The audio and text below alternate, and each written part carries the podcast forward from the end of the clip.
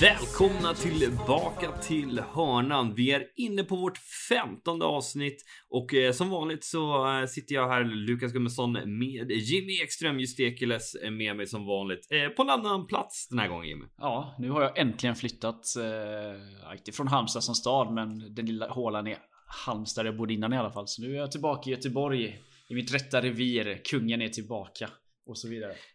Jag måste ju säga det liksom så här när man tänker så här, ja men jag har flyttat till Halmstad. Då tänker jag så här, ja men det är väl en medelstor stad tänker jag liksom. Men du bodde inte ens där utan du bodde utanför den här lilla staden. Alltså jag har inte bott så där extremt långt utanför heller om man tänker rent geografiskt. Men det är mer...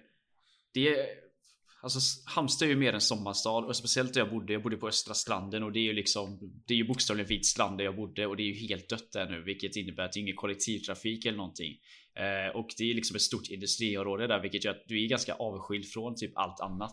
Hade jag bott andra sidan stan Alltså en halvtimme bort från stan åt det hållet så hade jag ändå haft massvis med grejer runt omkring mig så att jag tror inte Halmstad som stad är sådär jättelitet men jag råkar ju hamna ja, jag vet inte, på en svart fläck på kartan eller hur man ska beskriva det. Så att eh, det, det kändes ju mycket mer eh, Vad heter det? Remote, avlägset heter det. Det känns mycket mer Mm. avlägset än vad det antagligen var. Och sen i och med att vi inte hade bil heller, det gör ju också att du, du är ganska fast på en plats. Det är, ja men ska du gå och handla och det tar en halvtimme liksom. Och det, jag är ju van att ska du handla så tar det två minuter och du bara vill ha första bästa tio minuter om du ska till Ica Maxi liksom. Så att det, det var lite skillnad. Mm, du satte dig liksom i en självförvållad karantän. Mm. Ja, alltså jag satt ju i karantän innan det var populärt kan man säga. Och sen eh, när det väl blev karantäntider, det var ju då det började komma folk till Halmstad och ta hand om sina trädgårdar och bosätta sig på sommarstället när det ändå var, ja, ändå allting var på standby. Så att, eh, ja, självförvållad skulle jag väl säga. Inte frivillig, men självförvållad. Det är ett väldigt bra ord. Hur är det med dig då Mm. Lukas? Ja men det rullar för mig. Eh, Jag känner mig pigg och kry. Alltså jag är väldigt taggad på mitt fotbollstränarskap och jag tycker att det går väldigt bra och jag tycker att det är jävligt kul.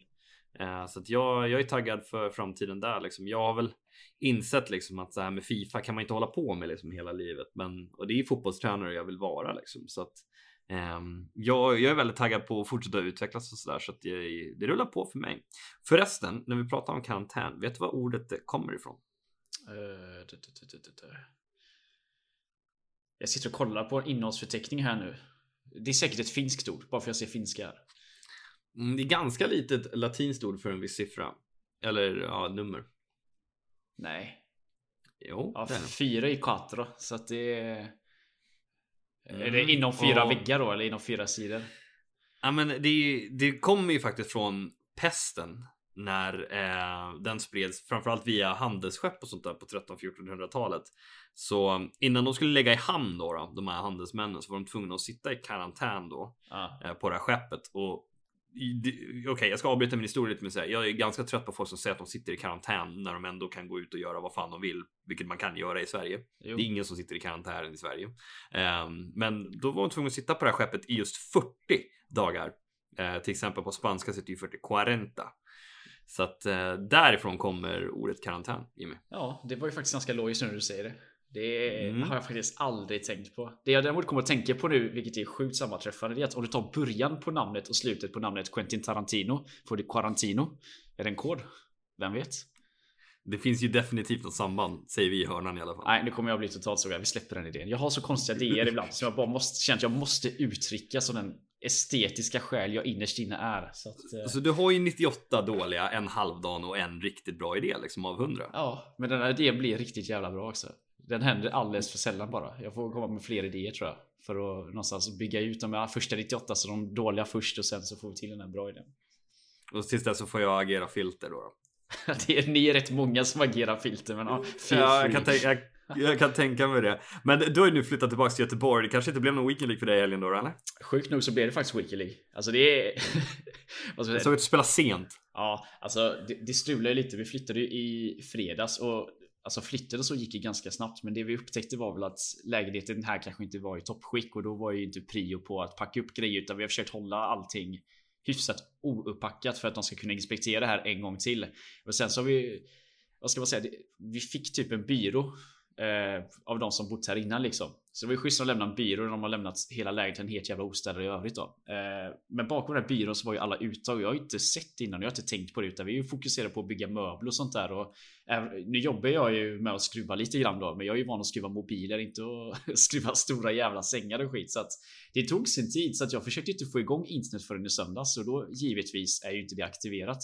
Så jag fick ju inte internet förrän i söndags så då skulle jag ju snabbt bygga upp bordet och skärm och dator så ville ju givetvis familjen komma och kolla och sånt där på hur lägenheten såg ut så att ja, du kan ju tänka dig själv. Man kör någon match klockan två, någon match klockan tre och jag tror att när jag satte mig verkligen och körde vid nio tiden då hade jag 26 matcher kvar eller något sånt där. Åh oh, fy fan. Det var samma som jag hade med mitt Chelsea-lag för den här veckan. Ja, jag var inte... Alltså, ska ju läggas till att jag var ju fruktansvärt trött. Jag sov ju ingenting mellan torsdags och fredags utan vi var uppe och packade grejer till fem på morgonen innan jag gick upp klockan åtta liksom. Och sen höll på att lyfta hela dagen i fredags och sitta och bygga den här jävla sängen i fredags kväll. Och så sov jag kanske fem sex timmar både mellan fredag, lördag och lördag, söndag liksom. Så man, du vet, man var ju såhär, jag vill ju bara gå och lägga mig samtidigt. Det är fan team of the season nu. Jag kan inte bara låta det här gå. Så att eh, jag lyckas ju ändå spela klart mina matcher, sjukt nog. Hur var din packlack då, då? Jag såg att du fick en röd Auba va? Var det inte så? Nej, jag fick en... Eh, vad fan fick jag? Först gjorde jag det här Premier League paketet. Då fick jag ju Trent. Då tänkte jag men det är ändå helt okej. Okay. sen så fick jag ju rött då fick jag ju... Jag fick Trent, jag fick Allison och så fick jag Adama Traoré. Sen i mitt vanliga paket Kommer jag inte ihåg. Det var Rashford, Wardy och eh, Jag kommer inte ihåg vad den sista var men jag fick väl ungefär Men då tjänade du ändå mille. dubbla Ja alltså jag tjänar ju bra på det Jag fick väl ändå nästan två miljoner för De spelarna jag parkerade Och då slutade jag i Elite 2 Så att Den här veckan när jag slutade i Elite 1 lär jag få riktig skit då bara för det Jag vet inte om du såg mitt pack som jag öppnade Du fick någonting bra va? Jag kommer inte ihåg exakt vad du fick jag var helt... Mitt första pack, jag, jag, till, jag fick röda Allison, Robertson och Trent. Det var så här, okej, okay, det kunde varit värre ändå. Alltså, det här är ändå spelets två bästa ytterbackar liksom. Det är sant. I princip. Eh, så att jag tänkte det här kunde varit värre, även om de inte är speciellt dyra. Allison base card är ju, tycker jag är grym i år. Eh, så jag bara, ja, men det är väl fine med. Så, eh, och så skulle jag öppna de här två paketen då, då som jag fick. Ah. Och jag börjar med att få en Adama Traoré, Henderson och Syjuntsson. Vilken Henderson? Eh, Dean. Dean Henderson såklart. Eh, och sen öppnar jag det andra paketet. Ah. Och då får jag eh, Då får jag eh, Vad fan var det jag fick? Jag fick och Henderson igen. Och vem fan var det mer jag fick? Det var någon riktig kast till som var med. Kovacic? Jo, nej inte Kovacic. Det var någon... All, Allison, Allison fick jag. Han bytte väl sådär jättemycket hans vanliga kort? Nej. nej. Så jag, jag fick ut en 700k på mitt, mitt, mitt Elite 1 29 när jag låg 25-0 ett tag. Så jag, jag, alltså jag, jag man, man blir lite förbannad liksom så här, när man inte får bra rewards. Eller man blir lite besviken. Men jag satt där hela torsdagen och jag var ledsen. Liksom. Jag bara, men alltså det här, det här är liksom inte acceptabelt. 700k så ser man folk överallt som går liksom plus 3-4 millar liksom. Jag skulle säga det, fast är det något jag märkte nu så var det att det kändes som att det var ganska många som fick bra. Alltså när, därför, varför jag frågar om Henderson är för att jag helt ärligt inte sett en enda som har fått Dean Henderson utom du i sitt eh, Två gånger. Också Jinsu. Ja, så att eh, det låter skitkonstigt. Och om du vill bli mm. ännu mer arg då. Nu vet jag inte hur många Elit Adam Svärd har tagit. Men han drog in trion där med van Dijk, Trent och Henderson. Den är ju helt sjuk. ja, det, det är bara att gratulera. Sen fick han, jag tror att han fick så här, någon helt okej okay spelare, typ Vardy eller något sånt här också att sälja. Så att eh, man får bara gratulera honom till det. Men vi, vi har chans att bli besvikna igen. Och jag trodde ju det skulle vara Bundesliga som skulle komma nu. Ja. Uh, men det blir ju La Liga hade Bundesliga haft så mycket bättre spelare då? Alltså om vi tänker inte. Nej, bättre? Nej, nej. La Liga är väl den näst bästa ligan nu. Och i och för sig, Liga kan vara bra med Mbappé och Neymar i så fall. Mm. Men i övrigt så är väl eh, Bundes eller La Liga den näst bästa vi har va? Det måste nästan vara det. Fast i och med hur de boostar spelarna nu så tror jag att eh, både Ligue Ö och Bundesliga kan överraska rätt rejält. Jag menar både Cazorla och Parejo har ju liksom spelbara kort. Sådana här boostar de inte gett sen Fifa 17 så att det kan nog bli ganska kul att se vad som kommer härnäst. Ja, men just Cazorla drog jag faktiskt idag, tradable. Det ska bli kul att testa honom i någon match. Eh, men jag, det jag gjorde var i torsdags och fredags. Jag sålde ju hela mitt lag. Mm -hmm. Så jag satt med 19 mille på banken och så tänkte jag så här, okej, okay, nu ska jag köpa mitt Choga Bonito lag, mitt brasilianska lag. Um, och så såg jag så här, marknaden gått upp utav helvete. Jag bara, men fan, jag kör en tradables på fredagen och lördagen så köper jag laget söndag. Mm. Och så drog jag ju en torsk där vid typ 10-0 eller något sånt där. Uh, jag hade ju inte världens bästa lag tänkte jag så men nu är det ingen idé ändå att köpa ihop de här spelarna. Då kan jag lika gärna bara hoppas på en Elit 1 och spela klart och det gjorde jag faktiskt. Uh, och jag drog en 28 så Elit 1 trots en tuff jävla matchmaker. Jag fick Ludvig Barlöv i femte matchen. Den är kul. jag fick möta Dejex när han låg 26-3. Ja, det hörde jag. uh, och jag ledde ju där efter en BS hörna och sen kvitterade han i 87 och sånt där. Och så gjorde han mål i förlängning så lyckades jag kvittera. Sen vann jag på straffar efter att han klantarslade bort sig den där vinsten faktiskt på en och säga det. Eh, men jag hade en otroligt tuff matchmaking. Jag mötte flera proffs och sådär och de två, eh, i alla fall en av matcherna blev jag totalt utskåpad i. Så att jag är nöjd med att ta en 28 liksom. Och nu har jag köpt ihop mitt lag och förmodligen sparat in mer coins än vad jag skulle ha tjänat ens på rewardsen liksom. Jo, alltså jag gjorde ju liknande grejer då. Nu var det i och för sig för att jag inte spelade, men jag gjorde ju aktivt val att inte köpa någonting på fredag, även om jag var sugen på att spela. Utan jag visste ju inte om jag skulle spela, så jag köpte ju typ vid Ja, men det blev vid tvåtiden i eh, söndags tror jag som jag köpte. Så jag skaffade faktiskt De Bruyne och Mares.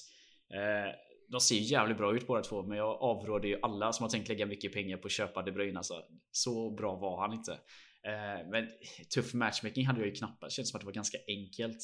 Första matchen torskade jag på straffar. Då var jag så jävla bitter för att det var en riktig one trick pony. Alltså han slog ju bara trekantsbollar framåt hela, hela tiden liksom. Jag hade precis spelat en match då dessutom. Jag låg under med 3-0 i paus mot en kille som ah, körde så konstigt lag. Jag var så jävla förbannad. Jag hade typ 11-3 skott i halvtid vet, med 3-0. Och man känner så här, nej, nu kommer den här första förlusten. Tappar jag all motivation att spela. Men jag lyckas faktiskt vinna med 6-3 till slut. Och så möter jag den här mm. killen som är exakt likadan fast har ett riktigt jäkla starkt lag liksom. För han körde Maradona eller sånt där. Och så bara matar trekant framåt hela tiden och får in sina två skott han har i matchen liksom. Varav hans 2-1 mål kommer 120 Men då knoppar jag in en hörna på klassiskt Jimmy-manér där 122 då. Tar det till straffar och så nionde straffomgången så skjuter jag i stolpen. Kände ja. Då låg jag, då låg jag så 16-17-0 tror jag. Så då var så här, ja men då kör jag färdigt ändå liksom. Så kom jag upp till 25-1 och sen mötte jag något norskt proffs som spelar för Brand eller sånt där. Och man märker ju direkt du vet innan matchen. Han trycker inte kryss för han håller på antagligen kolla upp mig på sociala medier och sånt där. Och så kände jag åh nej, nu kommer det tryharda så här. Jag kan ju knappt hålla ögonen öppna liksom. Ja, han gör givetvis 1-0 direkt och det är målgester höger och vänster. Jag känner ju fan, jag orkar fan inte. Och så lyckas jag göra 1-1 på avspark och jag klickar bara bort det för vill bara gå och lägga mig egentligen. Och sen håller han i bollen i 10 minuter så gör han 2-1 så jag bara, jaha. Here we go again. Återigen målgester. Så jag gör 2-2. Och så känner jag nu måste jag få in ett 3-2 mål och så går det lite tid och så lyckas jag göra ett snyggt mål liksom. Jag typ dra in en stolpe, ribba in eller något sånt där. Så pausar han matchen och frågar om jag behöver segern. Jag bara nej, nej men kör för fan. Och då skrev han typ du jag är så jävla bakfull och du är fan kul att möta så du får segern och då kände jag fan vad gött alltså. Men du ledde 3-2 eller? Ja jag hade precis gjort 3-2 då. Och då, kände, då ville och då han sa han du får segern. Då ville han vara en bror, inte när han ledde Nej inte när han gör målgester och håller på och vägrar trycka bort cutscenes och grejer. Vilken jävla bro ändå som ger upp när han ligger under. Ja och så skrev han till mig direkt efter att han kom in i en ny match och mötte ett annat norskt proffs som gav honom segern. Så han, eh, han var glad för karman där. ja Sondre Vokto gav mig någon, någon vinst här för någon vecka sedan. Jag tror att det var när jag hade Chelsea-laget. Uh. Jag mötte ju honom med mitt Judas-lag. Uh. Och sen hel helgen efter mötte jag honom igen. Och då låg han, jag tror att han låg 27-2. Uh. Och jag låg 26-0. Så jag hoppade in i hans stream och jag bara, jag lägger 26-0 bro. Och han bara, just, just have the win. Och så quittade han och så fick jag vinst. Ja, det var schysst. Jag är så jävla mm. emot att ge bort segrar egentligen. Men just då när jag var så trött så kände jag bara, ah, okej, okay, jag är fan tacksam på riktigt alltså. Det var riktigt roligt. Och sen torskar givetvis nästa match. Och sen så ligger 26-2. Jag är nära att torska igen. Men lyckas ju jag tror jag gör mål i 89 och 90 till att vinna med 4-3 eller något sånt där. Så kunde jag gå och lägga mig med ett leende på läpparna sen och veta att fan vad gött det ska bli att packa Parejo på torsdag. Gånger två. ja, om du har lite tur. Det blir ju nog Campos, Parejo, typ en Oblak. Ja, det blir ju tur det. Men samtidigt, alltså, det var ju skönt just att sitta och spela alla matcher på söndagen. Jag har ju inte tagit Elit 1 nu på två veckor tror jag, men nu löser jag Elit 1 ändå, fast jag knappt klarar av att hålla ögonen öppna liksom. Så att det, det var ju skönt så sett. Och det jag tycker var kul den här helgen var att nu känns det som att det är mycket jämnare matcher för att alla har liksom eller jämnare lag. Alla har så bra lag. Ja, precis. Men det, jag tycker det blir roligare. Det känns mer på riktigt nu liksom att du, du möter bra lag varje match. Innan är det så att du möter riktigt usla lag i 10 matcher och sen så möter du Schullit Eusebio och då är du så här åh nej. Det är nästan direkt som att du går ner det lite och bara det här blir en tuff match. Nu mötte jag Eusebio mm. säkert 10 matcher den här helgen och jag brydde mig inte särskilt mycket. Jag tror jag vann varje match utan de två jag torskade var ju mot Ja, dels han första med straffar, han hade ju Maradona, men det var ju liksom Han hade ju bra lag, men det var mer såhär random spelare, så det Maradona och Matteus och sånt där liksom. Andra matcher jag torskade var ju Jag vill inte ens prata om det alltså. Det var bara community team of the season spelare typ. Vann han med, Community team of the season. Ja, han vann med typ 3-4-0 för att ja, jag vet inte. Jag var bara så jävla trött du vet. ja, jag förstår. Nej, men eh, det är ändå kul med team of the season som du säger. Jag köpte faktiskt. Jag fuskade lite. Jag hade en spelare som inte var en trade. Jag köpte in en Jordan Henderson team of the season och jävlar vad bra han var. Alltså jag kan tänka mig det. Ja, en halv mille kostade han. Alla alla använder honom. Nu i helgen ska jag faktiskt testa Anselmo, brassens, eh, på, eh, på Serie och se det igår och Diego Carlos i backlinjen. Det känns ju liksom som att det finns ingen som ska stoppa de här och jag köpte in 95 Pelé. Uh. Säg att du skulle möta 95 Pelé första veckan i Fifa. Då är det så här, shit liksom. Uh. Helvete vad bra den här killen är. Men nu är det så här, nu kommer man ju möta massa jävla Diego Carlos. Alla kommer ju köpa honom till exempel. Han är så billig. Jag, uh. jag köpte honom nu i helgen. Alltså, och jag tackar dig för det andra trading tipset där.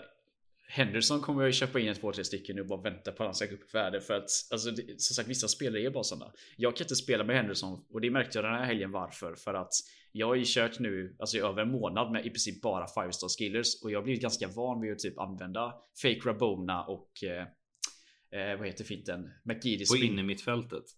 Alltså i alla lägen. Alltså speciellt på kanten gör den.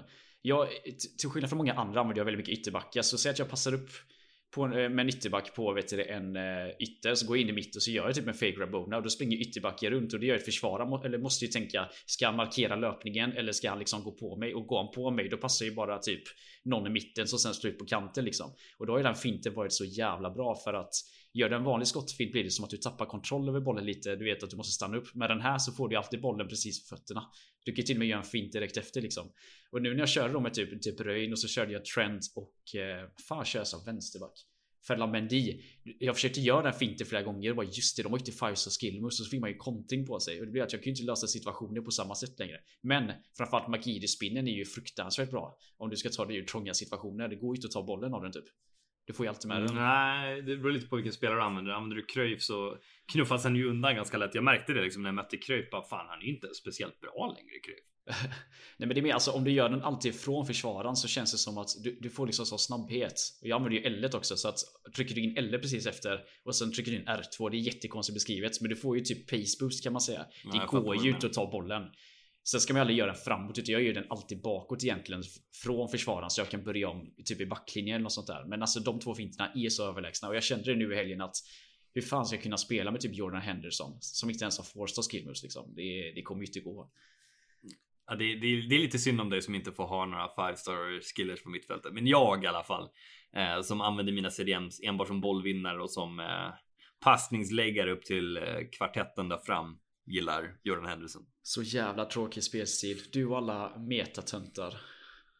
Meta? Ja, bara, passa, bara passa runt där mellan sina offensiva camps, passa hem och sen ska du passa upp på din striker i ditt och många andras fall R9 och försöka mm. glitcha förbi. Men hur många 30 har du tagit utan en enda 5 star weekfoot? Jag skiter i hur många 30 jag har tagit. Jag, jag kan ha kul när jag spelar weekend League. Ni sitter då och deppar ihop efter liksom en missad målchans typ. Och nej, jag kan inte glitcha förbi med min R9. Och nej, jag kan inte göra mina 15 krokettas i rad. Och nej, jag kan inte göra min dragback. Nu kanske inte du gör det, men 99% av communityt lever ju på dessa jävla dragbacks, krokettas och täcka boll med R9 och skjuta.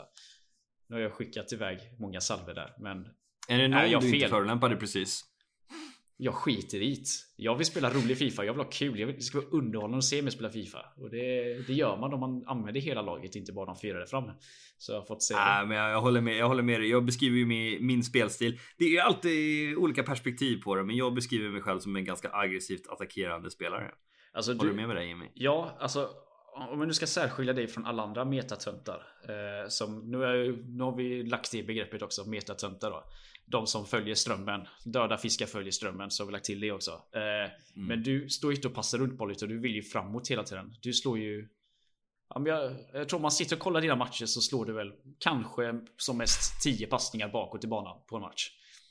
Mm. Det spelar ingen roll om ja, du inte har något alternativ framåt så fortsätter du springa framåt tror jag. Det är bara huvudet ner och kör liksom. Mm, alltså det, det är riktig P14 fotboll från mig. Nej, alltså jo lite. Men eh, typ Gareth Bale när han var i Tottenham. Det är ju lite likadant. Bara borra ner huvudet och löpa kant typ. Det är... det skulle jag vilja säga, om man ska personifiera din spelstil så är det Gareth Bale i Tottenham där precis innan han gick till Real.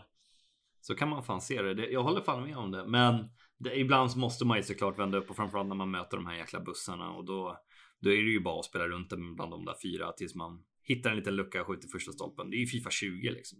Jag, det är så det funkar. Jag säger inte att spelstilen är dålig. Jag säger att den är tråkig. Den är förutsägbar och du lever bara på glitchar. Jo, men vad fan. Gör, alltså, det är ju så alla måste spela. Nu är vi tillbaka till den här diskussionen igen. Liksom så här. Eh, alla de bästa spelarna på Fifa, det är de som har lyckats hitta de här glitcharna eller använder glitcharna bäst. Men det är så det funkar. Det kommer vara så även på Fifa 25. Vi kan ju bara drömma om ett Fifa 70. Jag satt faktiskt igår gick in i min gamla Instagram. Eller så här gamla Instagram bilder och då hittade jag ett klipp där jag crabwalkade med Team of the Messi på Fifa 17.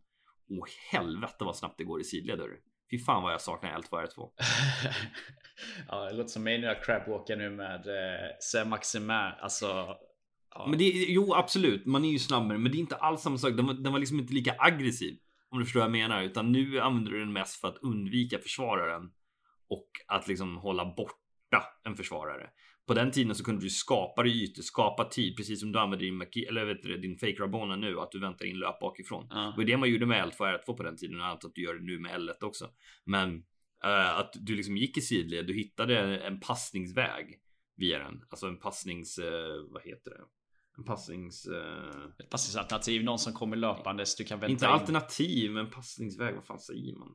En ny vinkel på passningen typ. Ja, en passningsvinkel. Ja, ja. men precis. um, så det, det, var, ju så man använde den och jag, jag saknar det där som fan. Så det var, det var kul att titta tillbaka lite på Fifa 17. Det spelet hade ju också problem såklart. Um, men um, det. Men där kom det, man långt på att kunna läsa vad det motståndet skulle göra. Det gör du inte här nej, nej, men det är ändå mycket bättre än 19 liksom. Alltså gå gärna tillbaka och kolla på en match på Fifa 19. Alltså, jag blir helt chockad när jag tittar på mina recaps från Fifa 19. Gå gärna in och gör det tittarna. Bara slå upp vilken valfri recap som helst från Fifa 19. Helst någon som är lite senare på året och se hur det spelet såg ut. Jag förstår inte för att jag jag vet att Mike Labella ut för någon vecka sedan på Twitter så här, men ranka senaste fem Fifa-spelen. Uh. Och jag blir helt chockad över hur folk svarar på de här. Men det är för att jag, alltså vad ska man säga, det har blivit att det ändrats lite. Att många som är duktiga på 1920, de var inte duktiga innan liksom. Nej, och det är ju för att det är så mycket lättare att bli bra nu för att det handlar bara om ren teknik snarare än om att ta rätt beslut. Precis. Alltså på, på 19 till exempel, var du duktig på timaren, eh, alltså skotten, och du var duktig på att flytta målvakten så var du duktig på spel. Det var ju därför vi fick en sån jäkla boom med nya Fifa-spelare som kunde utmana eh, på toppnivå liksom. Eh, trots att vi inte kanske hade någon som nådde långt internationellt förra året. Eh, årets spel är ju också det är mer taktiskt än vad Fifa 20 var, men det är mycket mindre taktiskt än vad Fifa 17 var. Ja, Fifa 19 menar du? Eh, det, är, det är mer taktiskt än Fifa 19, men det är mindre än 17. Ja. Så det är väl någonstans där mittemellan. Jag tycker ändå att 20 är ett fullt, alltså, det är ett respektabelt spel. Alltså, i, om man jämför med tidigare versioner som vi har spelat. Vi har spelat 19, vi har spelat 18. 18 var helt jävla katastrof. Jag tror inte folk kommer ihåg hur dåligt det spelet var. Men alltså visst, det är tråkigt spelet. Men om man tittar på det, alltså det är inte så jävla dåligt rent gameplaymässigt förutom att det är lite för lågt tempo. Eh, vi pratade väl om det förra veckan har jag för mig. Eh, om man skulle kunna höja tempot i det skulle vi få, skulle vi få någon annorlunda eh, skulle vi få ett annorlunda spel om vi skulle kunna få lite mer manuell press med R1 har vi ett helt okej Fifa då liksom.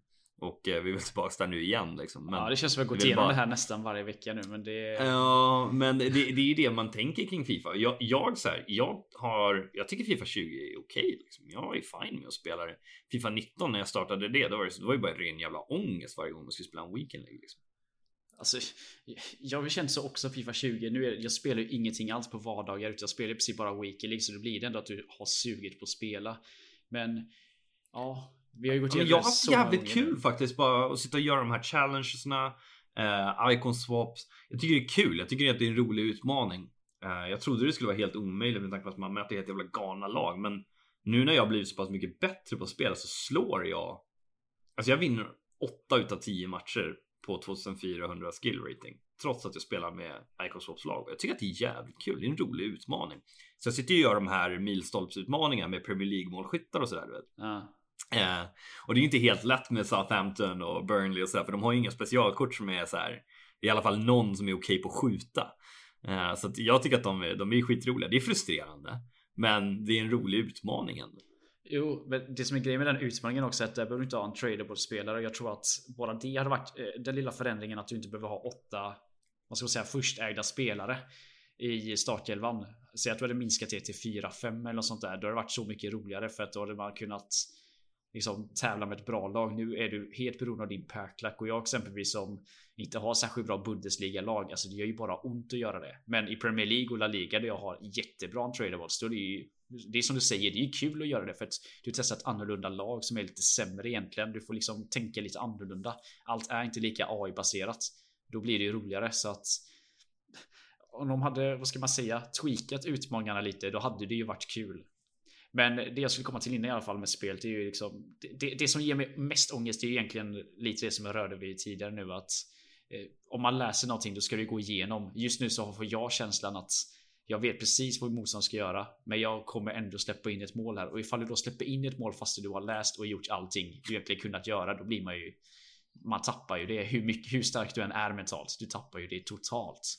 Och det, hade, ja, det är väl det jag vill ha velat ha bort att spelet har någon mekanik som räknar ut liksom om du läser spelet eller inte. Alltså både offensivt och defensivt. Det är samma sak att eh, säg att du har bara en offensivt så läser du att din motståndare bara tokrusar med sin back. Ja men då är inte jag dummare än att jag kommer slå en boll på min eh, striker som sen sluter på kanten liksom så att jag kommer förbi. Men då kompenserar ju spelet genom att antingen mittbacken trycker undan forward eller att mittbacken ställer sig perfekt i passningsvägen. Som inte ens styrs då av min motståndare utan A inställer sig där. Och passningen går självklart på den istället för runt den eftersom det finns massvis med yta så vill han ju inte slå den yta utan vill slå den på mittbacken då liksom. Och framförallt så är han, striken är alltid så jävla långsam på att börja springa också. Ah. Efter en L1 passning. Och alltså offensiv AI i år är så korkad. Jag, jag var i Vancouver och pratade om det här.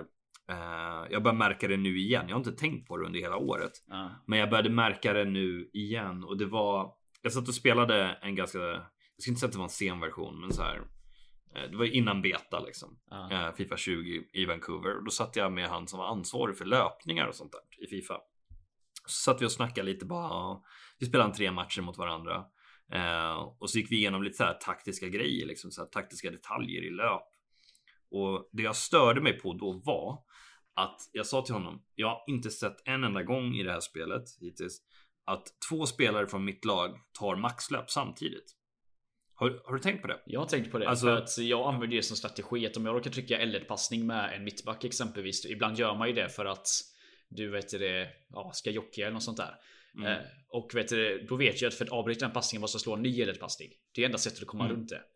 Ja, men precis. Så det är faktiskt en mekanik jag har räknat ut finns, men jag har inte tänkt på det sätt som du säger att du inte får två maxlöpningar samtidigt. Ja, men du får inte det och det, det stör mig som fan för att framförallt jag som en kontringsspelare. Du behöver maxlöp i djupled liksom. Och framförallt så ska de ju helst inte vara helt jävla raka så som de är nu, men de är det. Och då sa jag till honom bara, men det här är ett problem. Han bara, ja, jag hör vad du säger liksom. Jag går in och tweakar lite här i databasen liksom. Och så spelade vi tre timmar senare. Ingen större skillnad. Ändå lite skillnad, men ingen större skillnad liksom. Mm. Och det känns som ett eh, genomgående problem. Som jag har inte hört någon annan prata om det här faktiskt tidigare, men um, det, det, det, är ett problem att det bara tänk gärna på det när ni spelar nästa gång.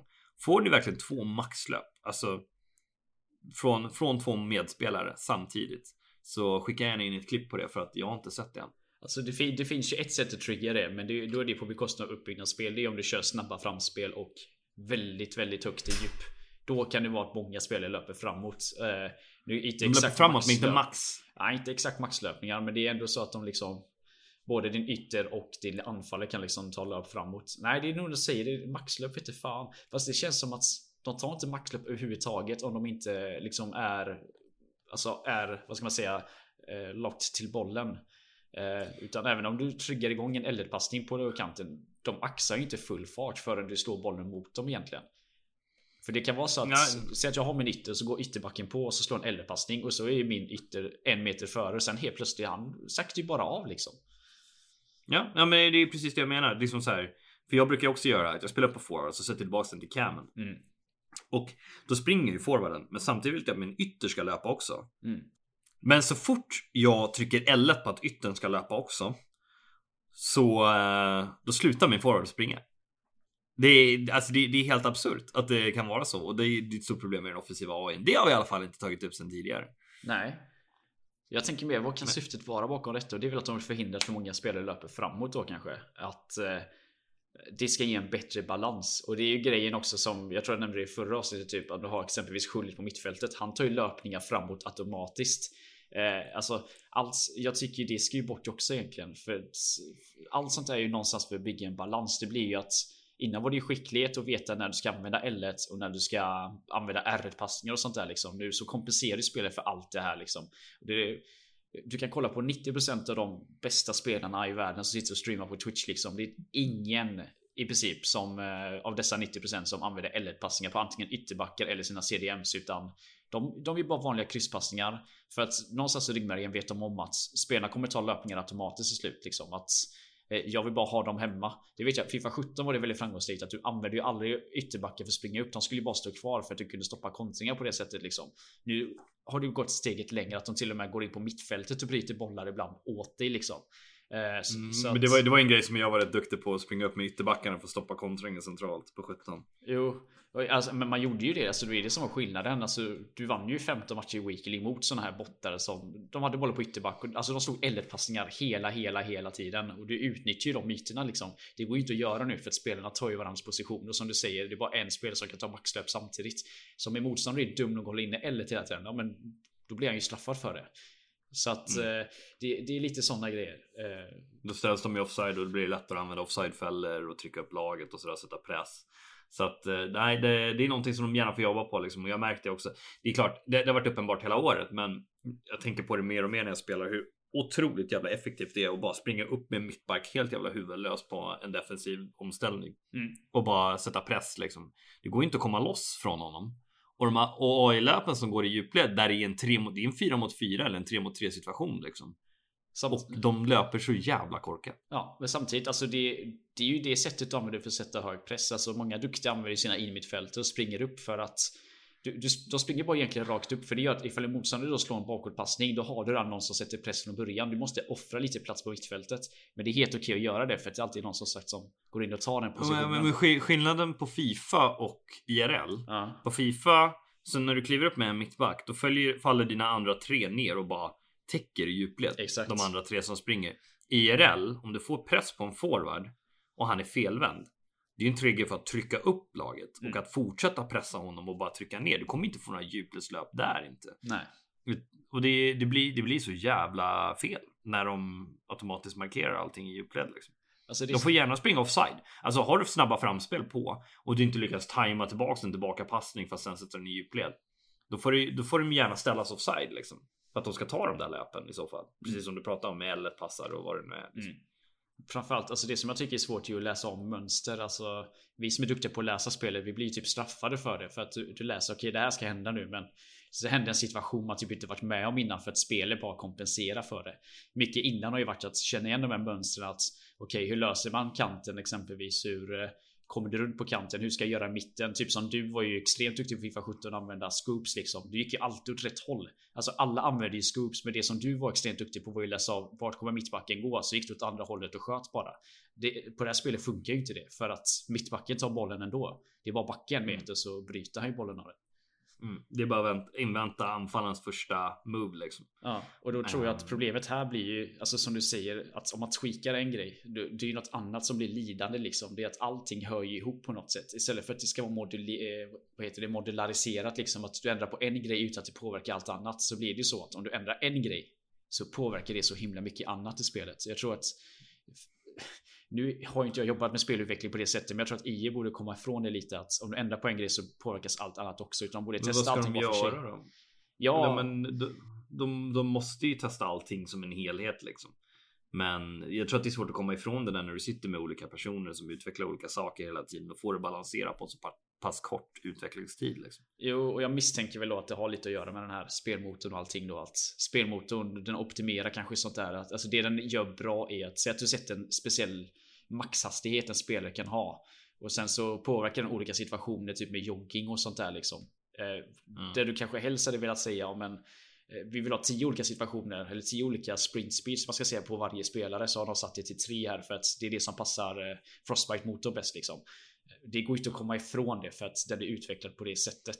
Eh, vi får väl se vad det blir med Fifa 21. Eh, men jag tror det är det som är problemet. Alltså, de hade ju löst de här problemen enkelt annars. De är inte dumma i huvudet utan det är som sagt ändrar det någonting så blir något annat påverkat hela, hela tiden.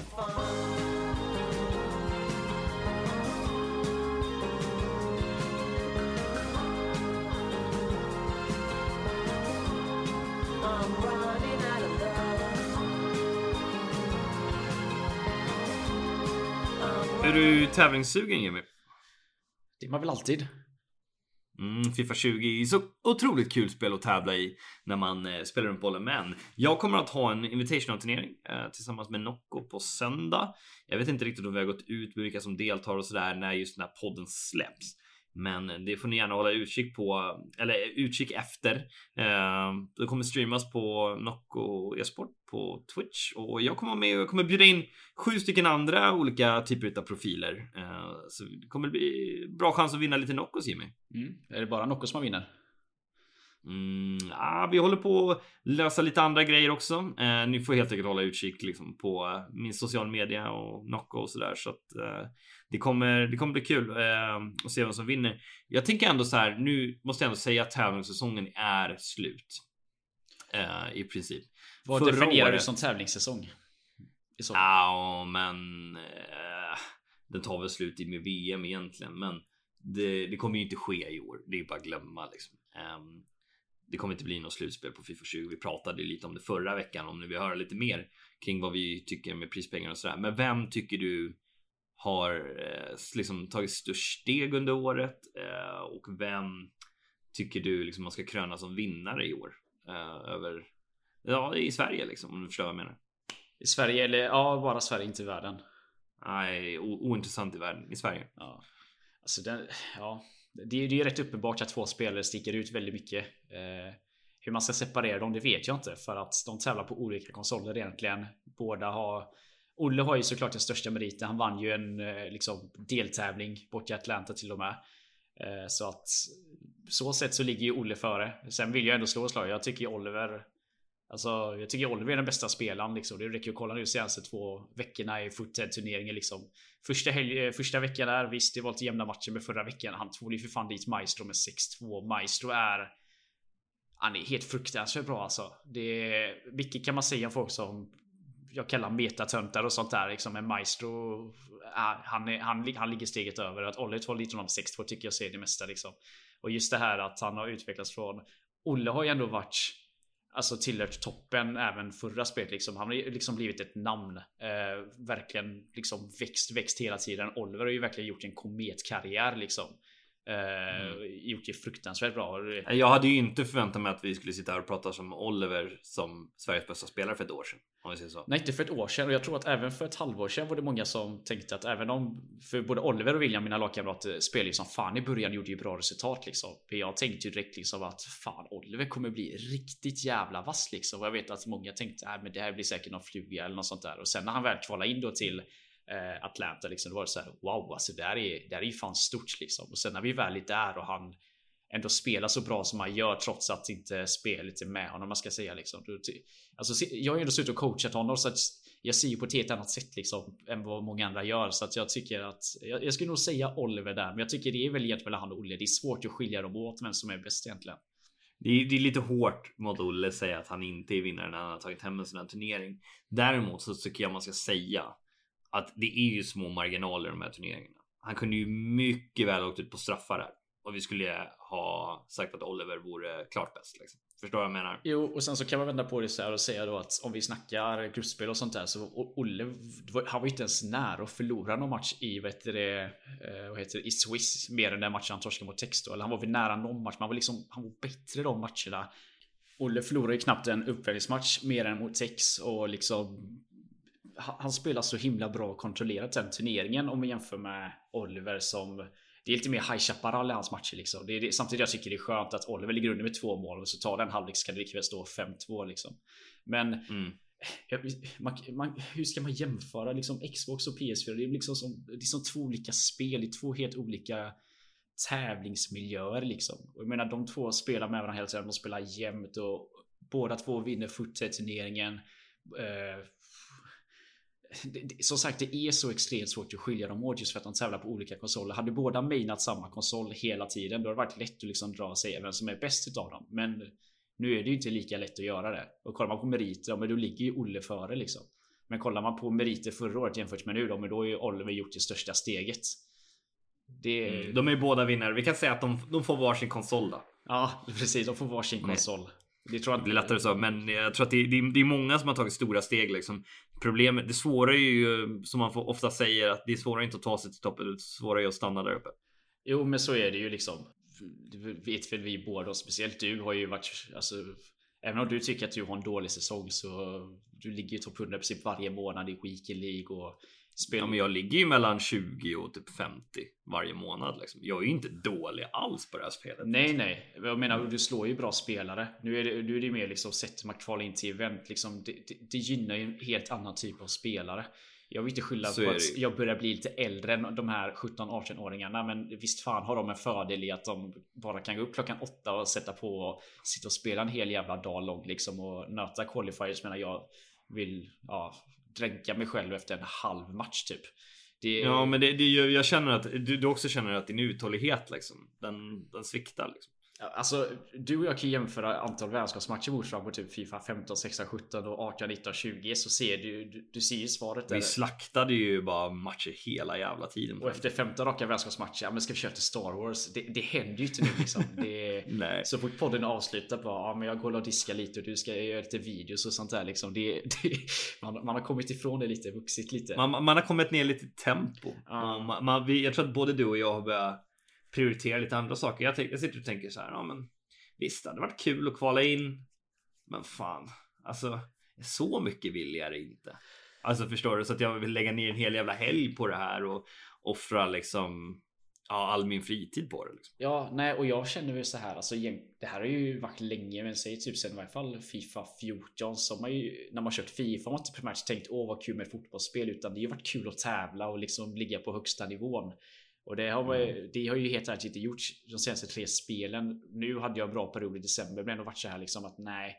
Eh, det är liksom inte så mycket tävlingar heller liksom. Det enda som det är ju kvalen och så har det varit exportturneringen liksom och det, det, är ju det som har varit. Kollar på typ tillbaka fram till Fifa 17 liksom när var det Food Sweden exempelvis. Så tog ju Fifa Fi över. Då hade turneringar hela tiden. Alltså varannan vecka i alla fall, eller varannan helg så var det en turnering du spelade. Oavsett hur mycket du hade att göra så gjorde du tid för den turneringen liksom. Nu är det inte så längre för att det finns inga turneringar. Och det gör ju att du tappar ju suget lite. Det, det enda du har är egentligen kval in till event liksom. Och det är så jävla lång väg och det är så hög konkurrens. Eh, och du, du gillar verkligen inte det här spelet. Som sagt, du prioriterar med annat istället. Då sitter man hellre och typ streamar och ser vad då blir jag bra på det istället.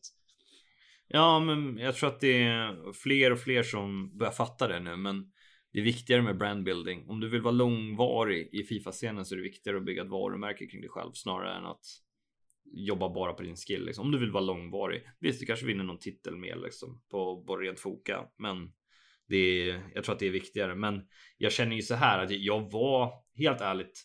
Jag var inte sämre än någon annan skulle jag säga, men jag var inte tillräckligt bra för att kvala in under hösten och vintern. Eh, I alla fall fram till nyår, men efter nyår, efter jag fick min första 30 där, jag var ju så nära hela tiden, men det, någonting lossnade liksom. Eh, och jag börjar verkligen känna att nu börjar jag bli riktigt jävla bra, framförallt senaste tre månaderna.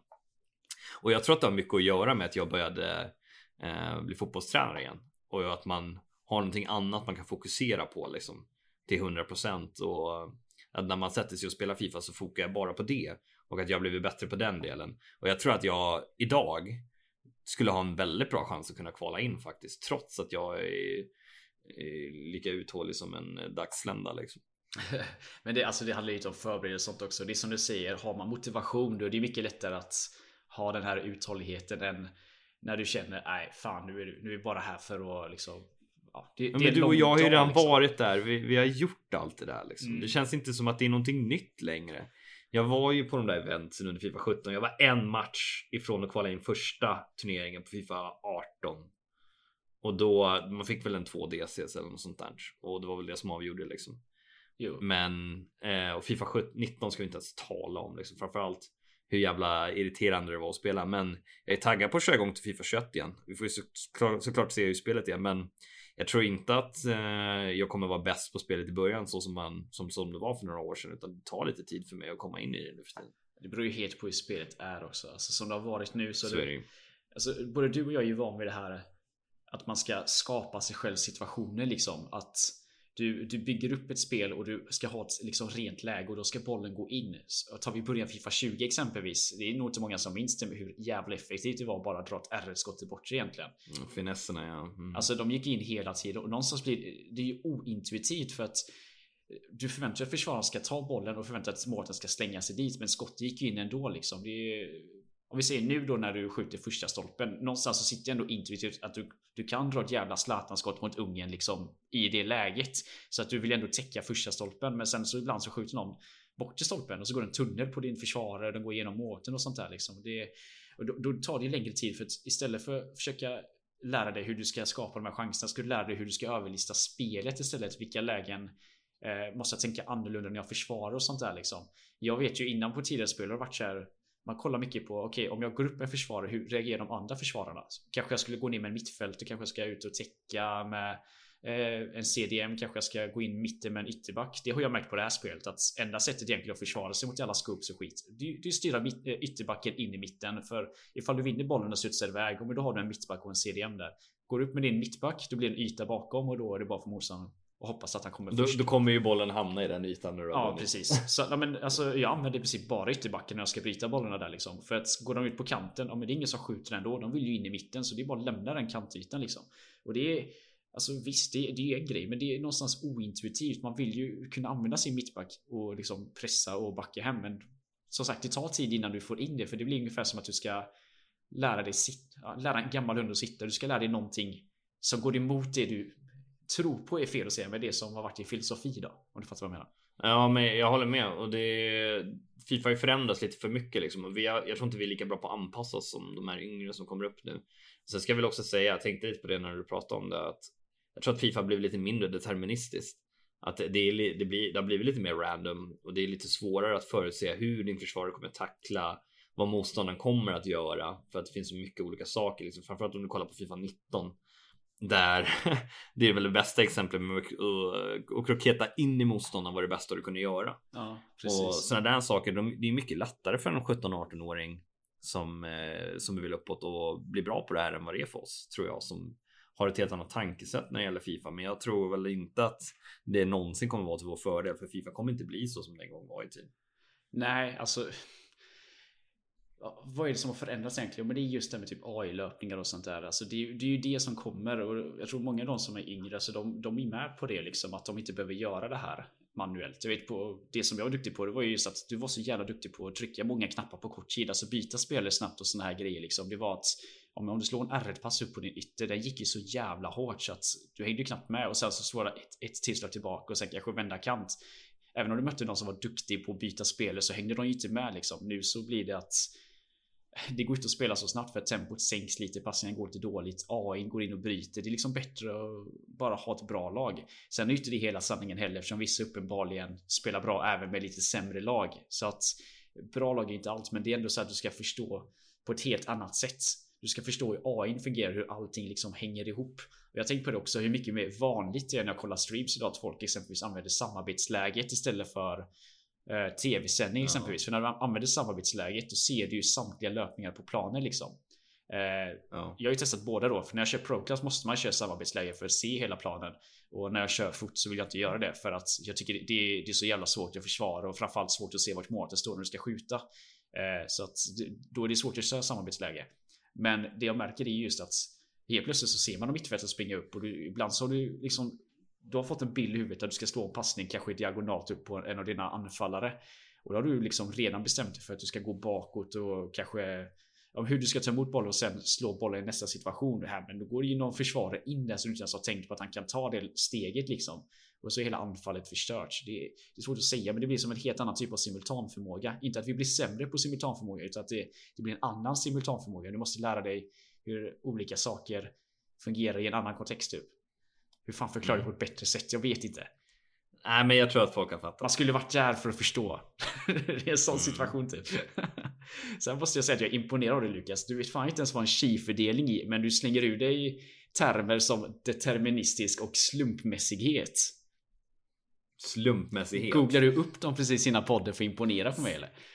Nej, men eh, chi-talen har jag full koll på. Jag kommer ihåg de där gamla tabellerna som man fick använda. Ingen aning vad det är, men jag vet att det har att man ska läsa en tabell och att det har någonting med statistik att göra. Det är jag stenkoll på. Det är för att förkasta en hypotes. Just det, så det var det det handlade om. Det får ni gärna lära er och så kan ni lära mig och gärna göra tutorials på det om ni har det. Ivan, kan inte du lösa en tutorial på chi, eh, chi-tal? Gör inte det. Jag har försökt med Lukas. Om inte jag kan, Nej. kan ingen. Ja, vi får se dina Fifa tutorials hur pedagogiska de är. Uh, när du sätter igång med YouTube. Det, det, du har ju sagt det ett tag nu. Ja, det har jag sagt ett jävla tag. Nej, det, jag blir ju så sågad för mina pedagogiska färdigheter. Så jag ligger i fosterställning varje gång jag ska göra det. Och jag tänker nej, det kommer folk bara hata på mig. Nej, men deterministiskt, det lärde man sig på gymnasiet när man studerade Freud, vet du. Vad fan har Freud med statistik att göra? Deterministiskt, alltså ordet förutbestämt. Eh, Freud menade ju alltid på att hela ditt liv är förutbestämt efter, utefter dina upplevelser i barndomen. Okej, okay. ett deterministiskt värde i statistik. Nu var det ju länge sedan jag läst det i och för sig, men det är ju ett värde som kan anta ett visst värde. Medan slumpmässighet är en sannolikhet att du får mindre eller större än ett värde, typ. Så att du, du slängde ur det helt omedvetet, helt perfekt nu. Det, det hade Freud gillat. Ja, det hade han verkligen. Ja. Och då närmar sig det femtonde avslutet, eh, avsnittet sitt slut. Eh, det var eh, ändå, det är svårt att hitta på nya grejer att prata om när det inte finns så mycket som händer såklart. Utan vi, vi är nostal nostalgiker du och jag Jimmy. Ja, och det blir, ja, vi kommer in lite på samma tema varje gång. Var det bättre för Det vill jag inte säga, men man kommer in lite på hur gamla Fifa är. Men eh, vad fan, vi hittar ändå något att prata om. Vi har ju redan överskridit eh, vår cap som vi sa innan podden här. Så det är ju bara tecken på att vi, vi klarar av att tjata på ändå. Mm, det är perfekt. Och ni får gärna följa oss på social media för att kommentera saker vi säger och, och liknande. Och för att följa oss. Ni får gärna följa våra personliga konton såklart. De hittar ni i beskrivningarna både på Twitter och Instagram. Hörnan Podcast heter vi där. Och eh, ja, vi får tacka för den här veckan och vi återkommer till nästa. Förhoppningsvis har vi packat eh, någonting lite bättre då, eller Jimmy? Exakt. Så kommentera gärna på vår post om det är något särskilt ni vill ha med. Och glöm inte följa Lukas och Noccos turnering på söndag. Mm, precis. Ha det så bra. Tja, tja.